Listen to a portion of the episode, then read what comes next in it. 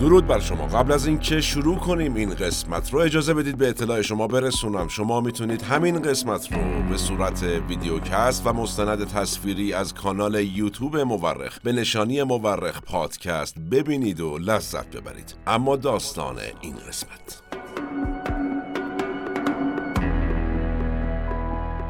توجه کنید ما ایالات متحده با بمباران کامبوج باعث شدیم چی بشه؟ با سقوط پادشاه پلپوت روی کار اومد رهبر خمرهای سرخ و چه اتفاقی افتاد؟ یکی از بدترین نسل کشی های تاریخ رقم خورد. این بخشی از سخنرانی برنی سندرز یکی از گزینه های کاندیداتوری حزب دموکرات آمریکا در سال 2016 میلادی در مناظره با هیلاری کلینتون کاندیدای دیگر این حزب بود. جمله ای که شاید بخشی از سیاه ترین دوران تاریخ جهان رو شهر داد. این اما همه ماجرای کامبوج قرن بیستم نبود.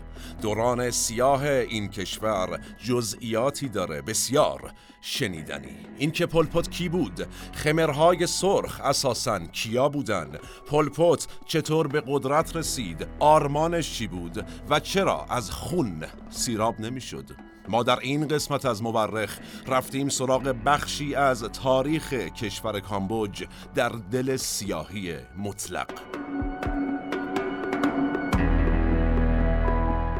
سلام من احمد آشمی هستم و این اپیزود 67 م از پادکست مورخه که مرداد ماه 1402 منتشر میشه. ما در این قسمت رفتیم سراغ پلپوت رهبر خمرهای سرخ کامبوج. منابع ما در این قسمت دو کتاب و دو فیلم سینماییه کتاب پلپوت کابوس سرخ نوشته فیلیپ شورت و کتاب تاریخ جهان نوشته فیلیپ فرناندس و از اون طرف فیلم سینمایی کشتزارهای مرگ اثر رولند جافه و فیلم سینمایی اول پدرم را کشتند اثر خانم آنجلینا جولی. به اعتقاد اغلب مورخین تاریخ بیش از آن که علم باشه یک هنره. هنره کنار هم گذاشتن شواهد. ما در پادکست مورخ هر بار یکی از پازل های تاریخ رو کنار هم می‌ذاریم. شما می‌تونید تمامی قسمت های مورخ رو به انزمام این قسمت از طریق کانال یوتیوب مورخ به نشانی مورخ پادکست به صورت مستند تصویری یا ویدیو پادکست ببینید و بشنوید و لذت ببرید. نظر فراموش نشه و نوش گوشاتون.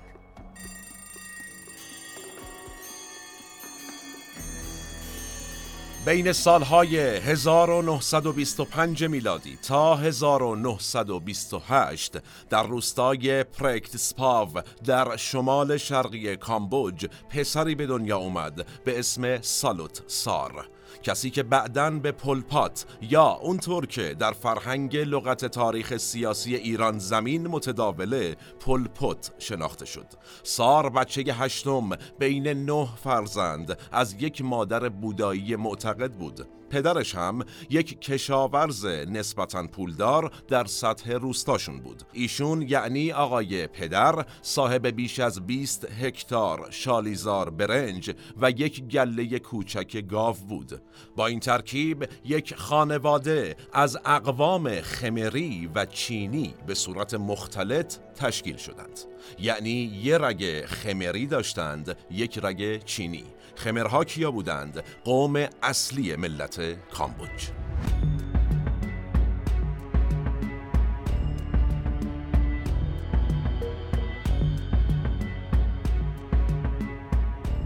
خب قبل از اینکه خط داستانی آقای سالوت سار که بعدا میشه پل پوت رو ادامه بدیم و بگیم اصلا کی و چطور اسمش تغییر کرد یکم این داستان قوم خمر و اساسا تاریخ کامبوج رو با هم بشکافیم.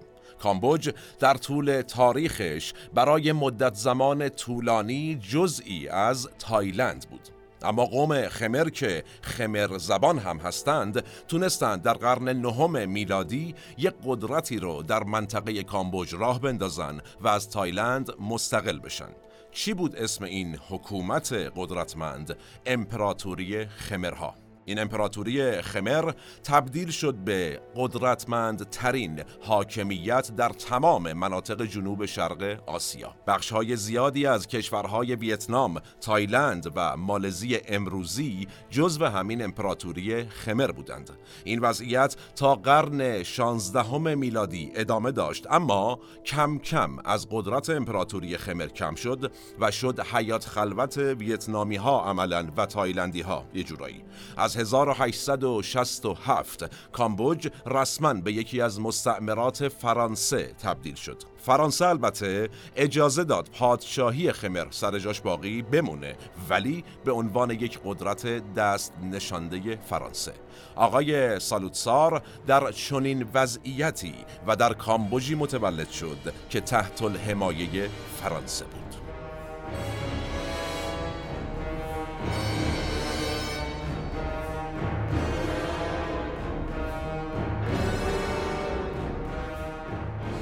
خب گفتیم که پدر آقای سالوتسار در منطقه خودش آدم مایداری بود و البته سرشناس و به همین دلیل با خاندان سلطنتی کامبوج هم رفاقتهایی داشت و از ارادتمندان نزدیک خاندان خمر بود.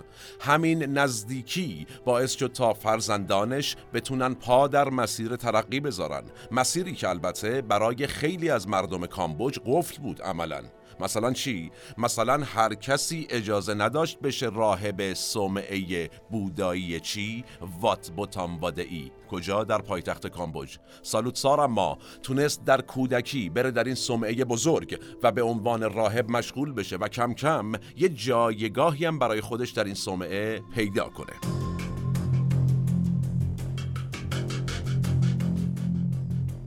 بنابراین آقای سار یک سالی در صومعه تحت شدیدترین نظم و نظام ممکن بود تا اینکه زد بیرون و در سال 1935 وارد یک مدرسه ابتدایی کاتولیک شد و در کنار فرزندان فرانسویان استعمارگر مشغول تحصیل شد. تحصیلی که هیچ وقت البته علاقه بهش نشون نداد. بیشتر به فوتبال و بسکتبال و این مسائل علاقه داشت ایشون. تا 1941 که از دبستان فارغ و تحصیل بشه ایشون دوبار مردود میشه ایشون تا همون کلاس ششم. حالا ما کار نداریم. به هر حال با نفوذ خانوادهش معلما هر جوری شده بهش نمره میدن پاس می‌کنه دیگه. همین نفوذ هم بهش کمک می‌کنه تا وارد یک مدرسه شبانه روزی نمونه بشه در ادامه و تا 1947 میلادی هم اونجا تحصیل کنه. اما به هر حال آش همون آش بوده و کاسه همون.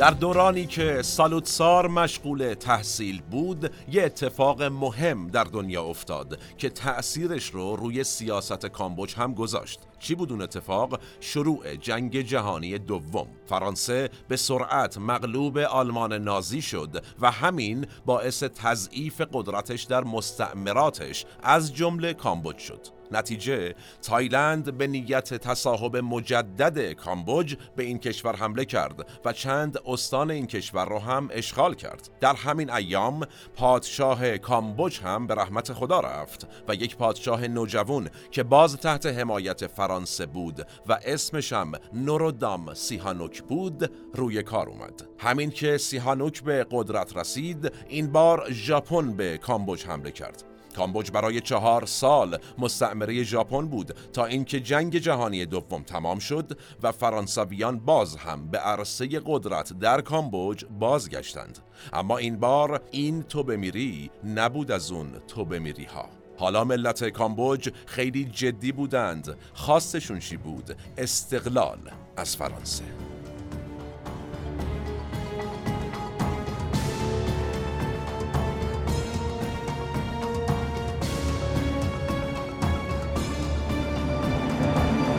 میانه تمام این کشمکش ها سار که نتونسته بود درسش رو طبیعتا البته در مدرسه شبانه روزی تموم کنه ول کرده بود رفته بود کجا تو یک مدرسه فنی حرفه‌ای داشت نجاری یاد می‌گرفت که در نهایت برگرده روستاشون بشه نجار. اما پدر پرنفوذش خیلی با این راه و روشی که پسرش داشت می‌رفت حال نمی‌کرد. پس چیکار کرد؟ دوباره برای آقازادش آستین بالا زد و کلی لابی کرد و تونست از یک دانشگاه مهندسی معتبر در پاریس یک بورسیه تحصیلی بگیره با 6 کلاس سواد. سیاست فرانسه هم این بود که از بین شهروندان مستعمراتش دانشجو جذب کنه تا فرانسه رو برای اونها جذاب کنه که چی بشه؟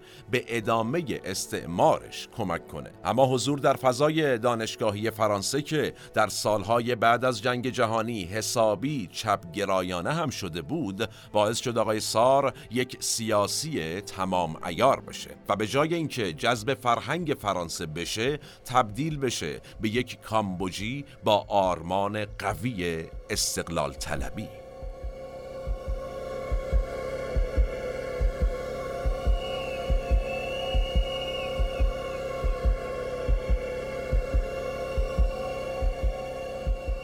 درست در همین ایام پادشاه سیهانوک داشت دست به کارهای بزرگی می‌زد. تونسته بود از فرانسه امتیاز بگیره کامبوج رو خود مختار کنه و بعد پارلمان تشکیل بده و یک قانون اساسی جدید هم برای کشور بنویسه و حاکم کنه.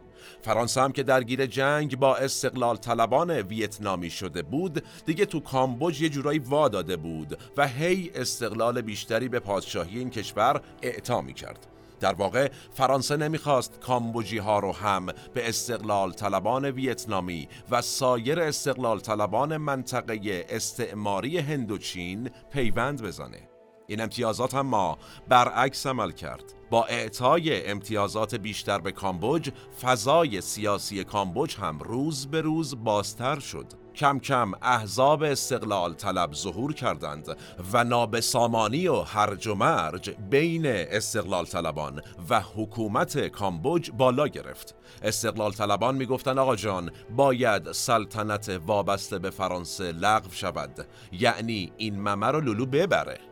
این تب سیاسی کامبوج به اتباع کامبوجی ساکن در فرانسه که یکیشون همین آقای سار یا همون پلپوته در آینده باشه هم سرایت کرد و نتیجه گروه های متعددی در پاریس علیه حکومت وابسته کامبوج شکل گرفت یکی از این گروه ها چی بود؟ انجمن دانشجویان خمر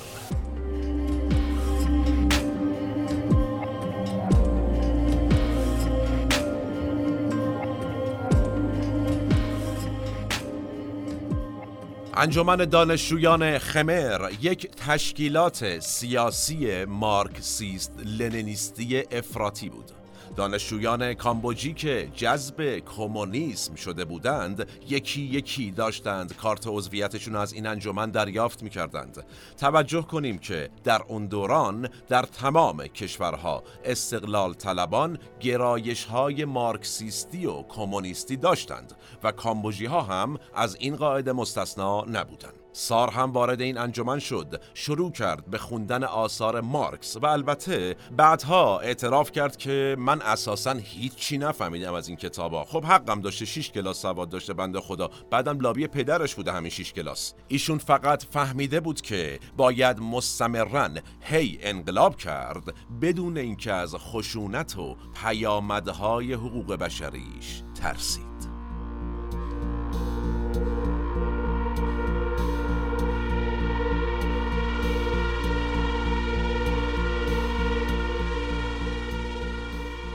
پلپوت این بار هم یعنی در دانشگاه هم درسشو تموم نکرد. البته این براش مزیت بود. چرا؟ چون کمونیست ها می‌گفتن آدم خوب آدم روستایی تحصیل نکرده است. تحصیلات حربه سرمایهداری جهانیه و بده. تو این وضعیت اوضاع در کامبوج به هم ریخته بود و پادشاه مجلس رو منحل کرده بود و استقلال کامل از فرانسه رو هم اعلام کرده بود. پس سار سیاسی شده می‌خواست بره تو قلب تحولات سیاسی کشورش و نتیجه در 1953 میلادی پاریس رو به مقصد کامبوج ترک کرد. همزمان جنگ اول هندوچین که بین فرانسه و ویتنام بود هم تمام شده بود. اما ویتنام به دو کشور مستقل کمونیستی و حامی غرب تبدیل شد و دوباره نتیجه جنگ دوم هندوچین یا همون جنگ ویتنام به راه افتاد.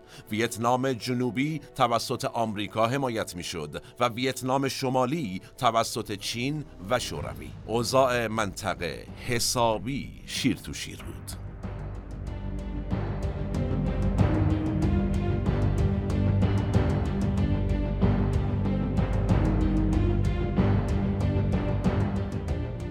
کامبوج هم تبدیل شده بود به مسیری برای اینکه نیروهای ویتنام شمالی ازش عبور کنن و به ویتنام جنوبی حمله کنن. آمریکا هم مدام جنگل کامبوج رو که شده بود بزرگ راه ویتنامی ها بمبارون می‌کرد و همین باعث از بین رفتن کشتزارهای برنج شده بود و نتیجهش هم شده بود قحطی بزرگ در کشور کامبوج. آقای سار و سایر کمونیست های کامبوج موافق اتحاد با ویتنام ویتنامیان شمالی بودند. پادشاه سیهانوک اما می‌خواست وارد این بازی نشه. دعوا و درگیری بالا گرفت و کار به جایی رسید که سیهانوک قدرت را اصلا داد به پدرش آقای نورودوم سوراماریت. جالبه اسم و فامیلشون برعکس دیگه. یعنی فامیل اول میاد اسم دوم میاد. نورودوم سیهانوک نورودوم سوراماریت به هر حال قدرت رو به پدر واگذار کرد و رفت یه حزب سیاسی برای خودش تشکیل داد. در واقع تأسیس کرد آقای سیهانوک که بتونه بهتر فعالیت سیاسی بکنه. اسم حزبم گذاشت جامعه مردم عادی. بعد هم انتخاباتی برگزار شد و این حزب اکثریت آرا رو به دست آورد. حالا با زور و تقلب یا هرچی ولی به هر حال آقای سیهانوک شد نخست وزیر کامبوج و اعلام حکومت تک حزبی کرد. یعنی بقیه احزاب حق فعالیت رسمی نداشتند.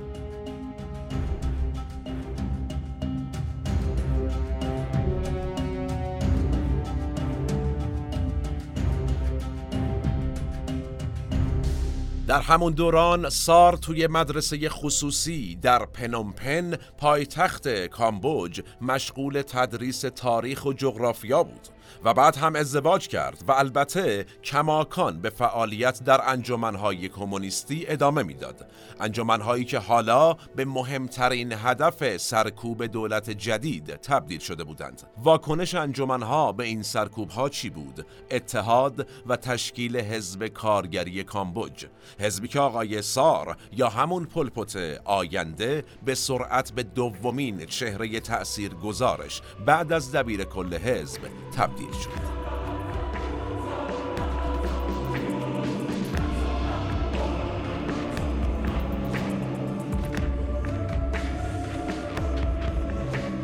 دبیر کل حزب کارگری که مرد شدت مبارزه حکومت با حزب هم بیشتر شد. تو همچین شرایطی بود که آقای سار شد دبیر کل جدید حزب. پس مجبور شد از دست تهدیدهای حکومت فرار کنه و بره کجا؟ مرز کامبوج و ویتنام جنوبی. اتفاقی که استارت مبارزه مسلحانه علیه حکومت رو زد. تو همین بره بود که سالوتسار اسم خودش رو تغییر داد به پل پت و در کنارش هم لقب برادر شماره یک رو از آن خودش کرد یعنی اعضای گروه بهش دادن.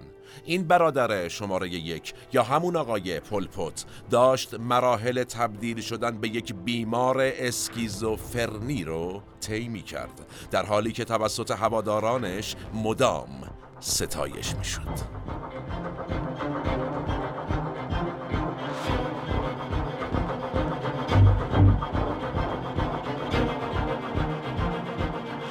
حزب کارگری کامبوج به رهبری پلپوت اسم خودش رو به حزب کمونیست کامبوج تغییر داده بود و گروه خمرهای سرخ هم به شاخه نظامی این حزب تبدیل شده بود که از طریق جنگلهای کامبوج دست به مبارزات چریکی می زدند. جالب در واقع سیهانوک پادشاه سابق و دیکتاتور فعلی کامبوج اومده بود به کمونیست ها لقب خمرهای سرخ رو داده بود برای چی؟ برای که تحقیر تغییرشون کنه. اما این لقب خیلی به دل پلپوت نشست اصلا پذیرفت کلن الگوی پلپوت هم نه انقلاب شهری لنین در روسیه بلکه انقلاب روستایی ماو در چین بود. ایشون حسابی طرفدار ماو شده بود و می‌خواست در کامبوج انقلاب دهقانی راه بندازه. نتیجه جنگی هشت ساله بین حکومت کامبوج و خمرهای سرخ از ژانویه 1968 میلادی آغاز شد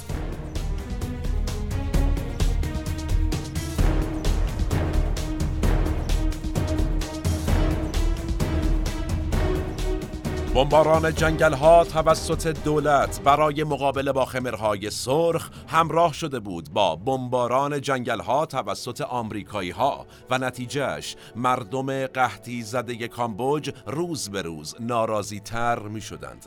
ناآرامی در کشوری بیخ گوش ویتنام که به باطلاق آمریکایی ها تبدیل شده بود به هیچ وجه مطلوب ایالات متحده نبود. نتیجه در 1970 میلادی ایالات متحده به شکلگیری یک کودتا در این کشور کمک کرد. رهبر این کودتا یک افسر نظامی بود به اسم لون نول که تونست به سرعت قدرت رو در دست بگیره. سیهانوک از کامبوج فرار کرد و قدرت افتاد دست نظامیان.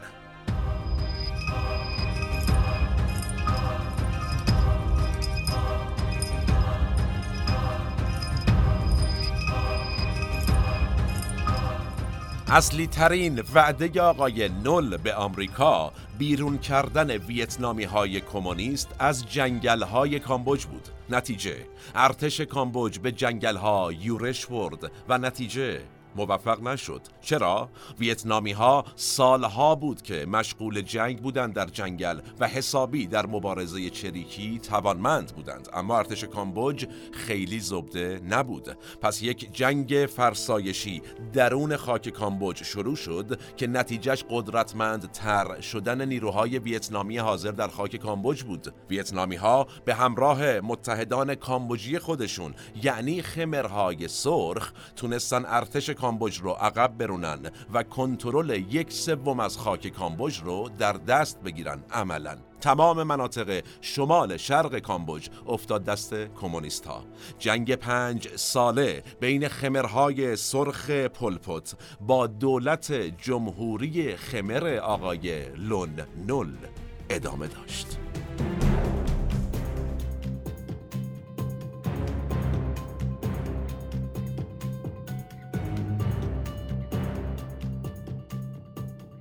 خمرهای سرخ توسط چین و ویتنام شمالی حمایت می شدند. دولت توسط آمریکا و غرب. این وسط آقای سیهانوک که فرار کرده بود رفته بود چین هم بیکار نشست بین دو دشمنش ترجیح داد با پلپوت ببنده و علیه آقای نول ازش حمایت کنه پس اونهایی که سلطنت طلب بودن هم به کمونیست ها پیوستن. از اون طرف جبهه آقای نول با تصمیم آمریکا مبنی بر پایان دادن به جنگ فرسایشی ویتنام و شروع خروج آمریکایی ها از این کشور در اوایل دهه هفتاد میلادی خیلی تضعیف شد. همین باعث شد در 1973 آقای نول اعلام کنه که آقا جان آتش بس دیگه بیایم بشینید دور هم یه میوه پوست بکنیم حل کنیم کارو. پلپوت اما تازه داشت شروع می کرد به لذت بردن از کشت و کشتار و خونریزی. قصد پایان مسالمت آمیز نداشت و نتیجه خمرهای سرخ به پنومپن پایتخت کامبوج حمله کردند و در هفدهم آوریل 1975 پیروز نهایی جنگ شدند.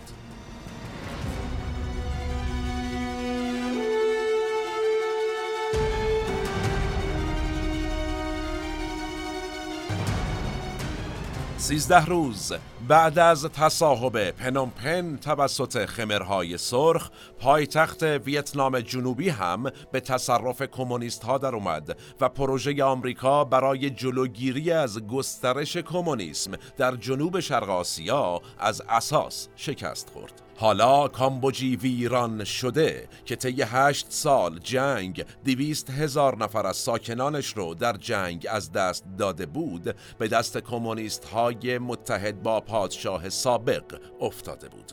مردم خیلی خوشحال بودند از اینکه جنگ تمام شده. فکر می‌کردند کشت و کشتار و قحطی به پایان رسیده اما هیچ کدومشون به ذهنشون خطور هم نمی‌کرد که این تازه اولشه. در واقع مقدمه است برای فاجعه اصلی. قرار بلایی سر ملت کامبوج بیاد که تاریخ بشر به خودش ندیده.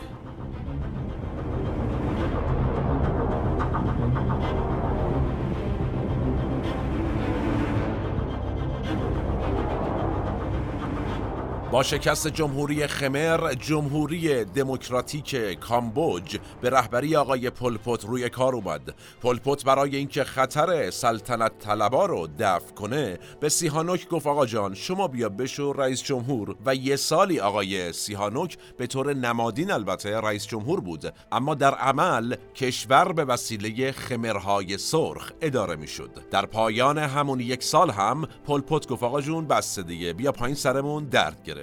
تشریف بیار پایین برو بشین حسر خونگی. و نتیجه از بهار 1976 به بعد پلپوت شد رئیس جمهور و همه کاره مملکت.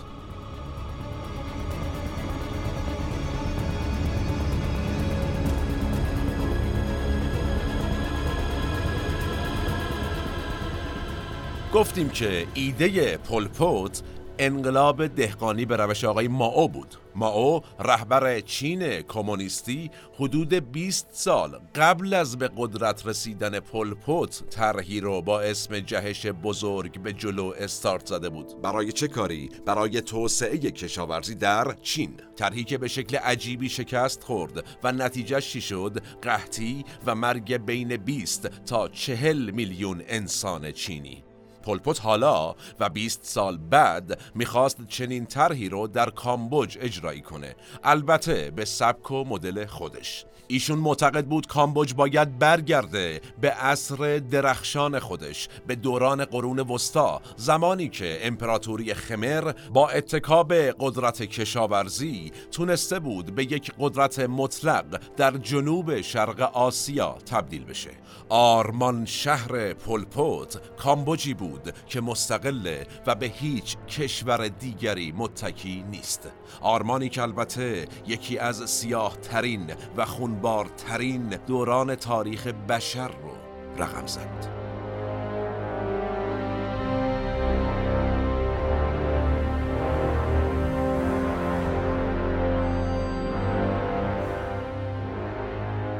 آقای پلپوت اعلام کرد کنتور تاریخ صفر شد. ما می‌خواهیم تاریخ جدیدی بنویسیم. پس سال یک شروع شد. تمام مزارع کشور تحت مالکیت دولت قرار گرفتند. تمام شهرها تخلیه شد. شهرنشین ها باید به زور به روستاها مهاجرت می کردند و روی مزارع دولت مشغول کار می شدند پلپوت می‌خواست یک کمون بزرگ شکل بده جایی که همه چیز توش اشتراکیه. مردم ابتدا به اردوگاه های کار اجباری حومه شهرها می رفتند و از اونجا به مزارعی منتقل می شدند که کار درش وحشتناک بود. هر کس به اندازه کافی کار نمی کرد شکنجه و یا کشته می شد. غذای تمام مردم کامبوج برنجی بود که با ریشه درخت موز مخلوط شده بود و توسط دولت بهشون داده می شد. دولت هیچ پولی به کارگران پرداخت نمی کرد. اصلا پولی در کار نبود. دولت پول رو از اقتصاد حذف کرده بود. اصلا مبادله یک نماد سرمایه دارانه بود از نظر دولت که باید از بین می‌رفت از اساس. یعنی حتی کسی حق نداشت مبادله کالا به کالا بکنه. باید به غذا و پوشاک شکلی که دولت بهشون می‌داد اکتفا می‌کردند مردم و بیشتر از غذا و پوشاک هم چی می‌خواستند دیگه؟ مردم حق نداشتند چیز دیگری بخواهند.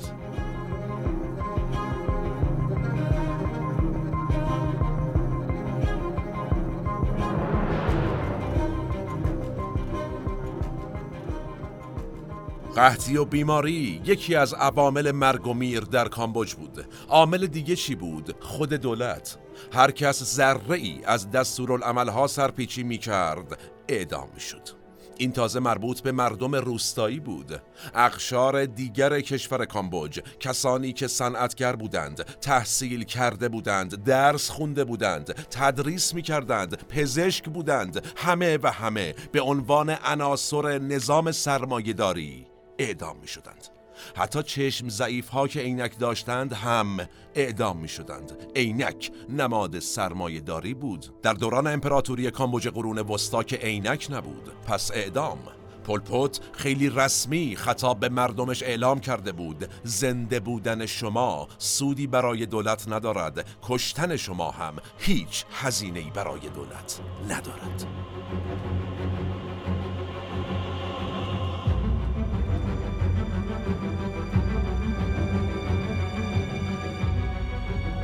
گفتیم که خود این آقای پلپو تشباد می‌داد. از یک خانواده متوسط بود و مرفه تقریبا تحصیلم کرده بود البته 6 کلاس. این بیوگرافی واقعی ایشون بود. خودش هم ما یه بیوگرافی دیگه برای خودش ساخته بود و به مردم خورونده بود. کاری که تمام دیکتاتورها کردند در تاریخ. ایشون گفته بود من یک کشاورز زاده فقیر بی سواد بودم. اون تمام اعضای طبقه متوسط و مرفه کامبوج رو هدف گرفته بود برای قتل. مذهب هم ممنوع بود. همه مذهبیان باید میمردند. کسی که در کودکیش در یک صومعه بودایی کار کرده بود و در مدرسه کاتولیک درس خونده بود حالا خودش تمام بوداییان مسیحیان و سایر اقلیت های دینی رو میکشت. فقط بین صد تا دویست هزار مسلمون کشته شدند. خارجی ها هم باید میمردند از نظر آقای پلپوت هر کس ژن فرانسوی یا چینی داشت باید میمرد. حدود 250 هزار چینی الاصل در کامبوج کشته شدند.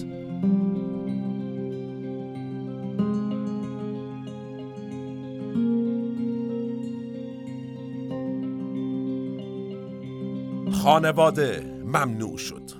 در کلونی انسانی مد نظر پلپوت خانواده هم یک نماد سرمایهداری بود. دولت تعیین می‌کرد که کدوم مرد باید با کدوم زن جفتگیری کنه و بچه حاصل از روابطی که دولت تعیین می‌کرد هم باید توسط تمام اعضای جامعه بزرگ بشه. کسی از این وضعیت ناراضی بود؟ جاش تو بیش از 150 هزار اردوگاهی بود که برای شکنجه و اعدام در سرتاسر سر کامبوج به راه افتاده بود. عموم این اردوگاه ها کجاها بودند؟ مدارس کامبوج. حالا همون مدارس شده بودند شکنجگاه و مخوفترینشون هم مدرسه ای بود متوسطه که اسمش شده بود اردوگاه اس 21 و میزبان 20 هزار زندانی بخت برگشته بود که امروز یا فرداش کشته می شدند. پارانویای پلپوت به تمام جامعه کامبوج سرایت کرده بود. حالا کودکان هم باید برای دولت آدم میکشتند. همه باید دوره سربازی یک ساله را طی کردند چه دختر و چه پسر. اول باید می‌رفتن سر کلاس های ایدئولوژیک و مبانی سیاسی نظام رو یاد می‌گرفتن زوری و بعد هم سربازی و اسلحه و کشتن رو میآموختند. البته تو پرانتز بگم خوب توجه کنیم که تو کامبوج عجیب غریب و وحشتناک اون دوره دوره سربازی یک ساله بود. ما اینجا دو ساله شو داریم. که البته کاری به این نداریم در بحث ما نیست. برگردیم به آقای پولپوت اگر کسی مخالفتی با دولت می کرد فقط خودش نبود که کشته می شد بچه هاش و خانوادش هم باید کشته می شدند استدلال پولپوت چی بود؟ اینکه این بچه ها روزی بزرگ خواهند شد و یهو دیدی برای انتقام اقدام کردند. نتیجتا چه کاری بذاریم زنده بمونن؟ والا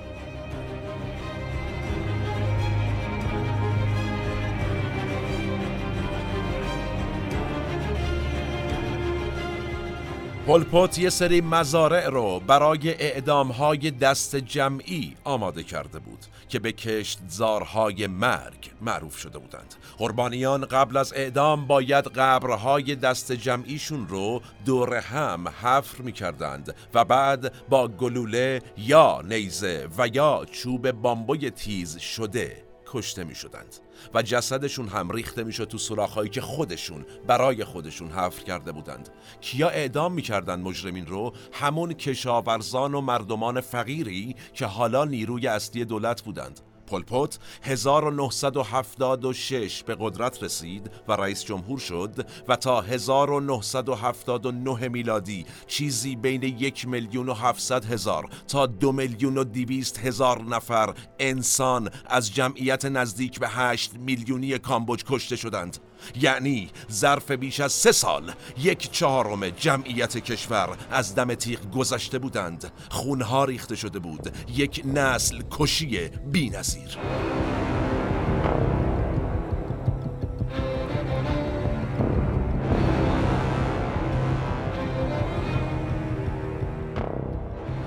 نکته جالب اینجاست که این سیاست پلپوت که قرار بود نتیجهش رونق کشاورزی باشه تو همین حوزه یعنی همین هدف اصلیش هم جواب نداده بود. کشوری که تمام مردمش کشاورز شده بودند درگیر قحطی بود. هنر می‌خواد واقعا این میزان تپه سالم باقی نذاشتن. آقای پلپوت کامبوج رو کاملا منزوی کرده بود اما یه حامی بین المللی داشت. اونم چین بود.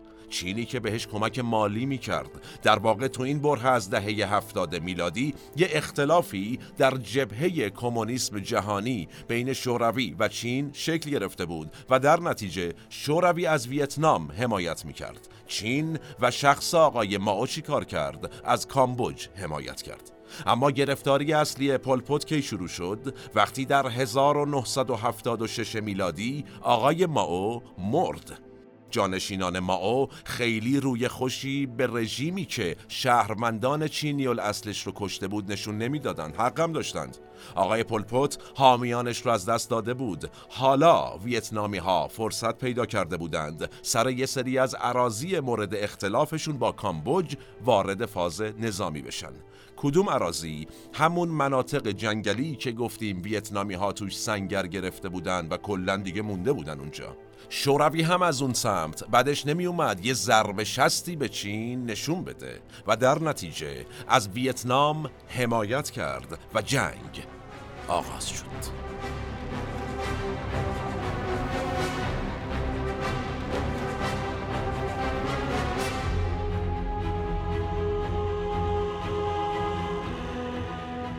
ویتنامی ها سربازان خودشون رو فرستادند. پلپوت هم که اساسا جنگ دوست داشت سریعا به خمرهای سرخ دستور داد که آقا آماده باشید می‌خوایم بریم جنگ. جنگی که البته اون شکلی که مطلوب پلپوت بود پیش نرفت. اولین بارقه های شکست در همون روزهای اولیه درگیری نظامی نمایان شد. پلپوت ترسیده بود. پس دوباره رفت سراغ آقای سیهانوک. گفت داداش قربونت از هست خونگی بیا بیرون از ما حمایت کن داریم به فنا میریم. گرچه حمایت سیهانوک هم بیفایده بود. خمرهای سرخ به سمت شکست بزرگ حرکت می‌کردند.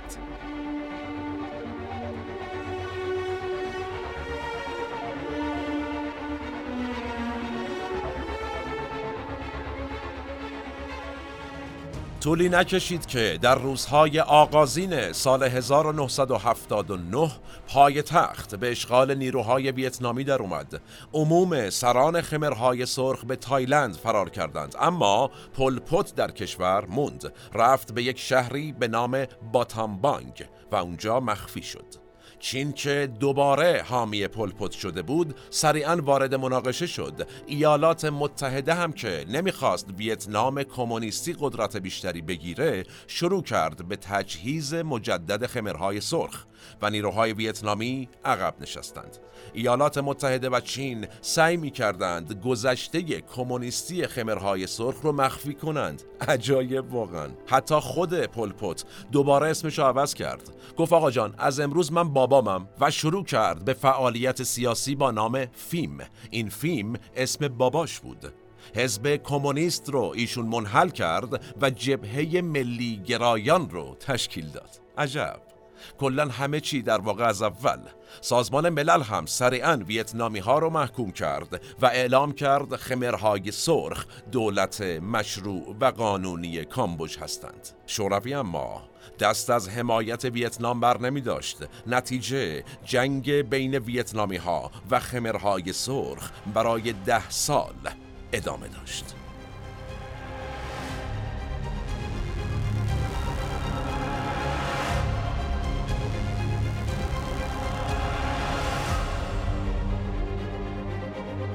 در 1985 میلادی پلپوت از رهبری استعفا داد. خبردار شده بود که سرطان بدخیمی داره و دیگه نمی‌تونست مبارزه رو ادامه بده. پس رفت پکن برای درمان و جبهه مبارزه رو ول کرد. این اتفاق همزمان شده بود با سالهای پایانی جنگ سرد. نظام جهانی قصد داشت کم کم اختلافات مربوط به جنگ سرد رو تمومش کنه و نتیجه بیخیال وضعیت کامبوج شد به همین راحتی. در 1990 میلادی جنگ ویتنام و کامبوج هم به آتش بس ختم شد.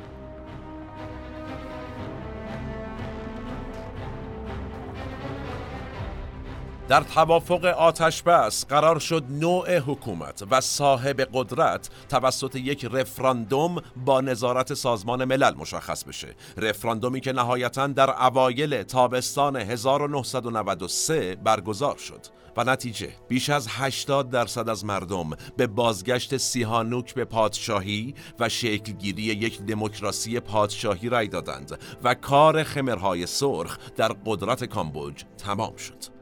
این یکی از معدود نمونه های تاریخی در سطح دنیا که مردم با برگزاری یک انتخابات دموکراتیک به بازگشت سلطنت به کشورشون رأی دادند. و باورش هم سخته که صندوق رأی نقطه پایان صلحآمیزی باشه بر کشتار میلیون ها نفر آدم. ولی بود.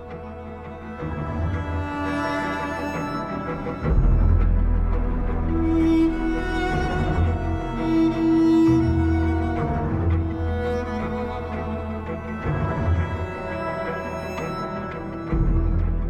همسر آقای پلپوت نقل می‌کنه. شب 15 آوریل 1998 وقتی رادیو صدای آمریکا رادیویی که پلپوت خیلی بهش علاقه داشت اعلام کرد. اعضای خمرهای سرخ طی یک اقدام ریاکارانه موافقت کردند که پلپوت رو به اتهام جنایت علیه بشریت به دادگاه بفرستن ایشون سکته کرد و مرد.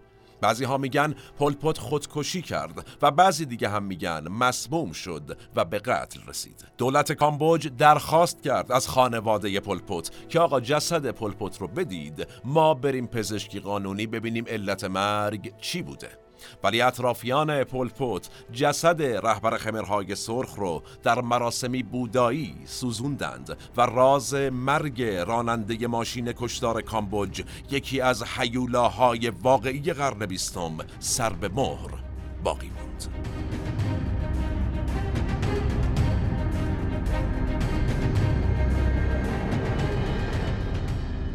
شاید بدون دخالت یک نیروی نظامی خارجی نمی‌شد حکومت وحشت کامبوج رو متوقف کرد. به هر حال پلپوت مرد و به سزای اعمالش نرسید. سایر رهبران و اعضای خمرهای سرخ هم برای سالها آزادانه در کامبوج زندگی کردند. هرچند در دهه 2010 میلادی چندین دادگاه برای محاکمه چندین نفر از سران خمرهای سرخ به اتهام نسل کشی و جنایت علیه بشریت برگزار شد. اما اونچه که مهمه کامبوج به یک درس عبرت بزرگ برای جهانیان تبدیل شد. اینکه چطور نزاع جهانی ایدئولوژی ها می‌تونه شرایطی رقم بزنه تا ببینیم که بالاتر از سیاهی هم همیشه رنگی هست. زمان ما به فرجام رسید و کلام ما هم. من احمد آشمی هستم و تنها نیستم. این اپیزود هم به همت تیم پادکست مورخ در استودیو پیکان تهیه و تولید شد. تا چند روز آتی و موضوع جذاب بعدی سالم باشید و در صلح شما رو به تاریخ میسپرم و می‌بینم میبینمت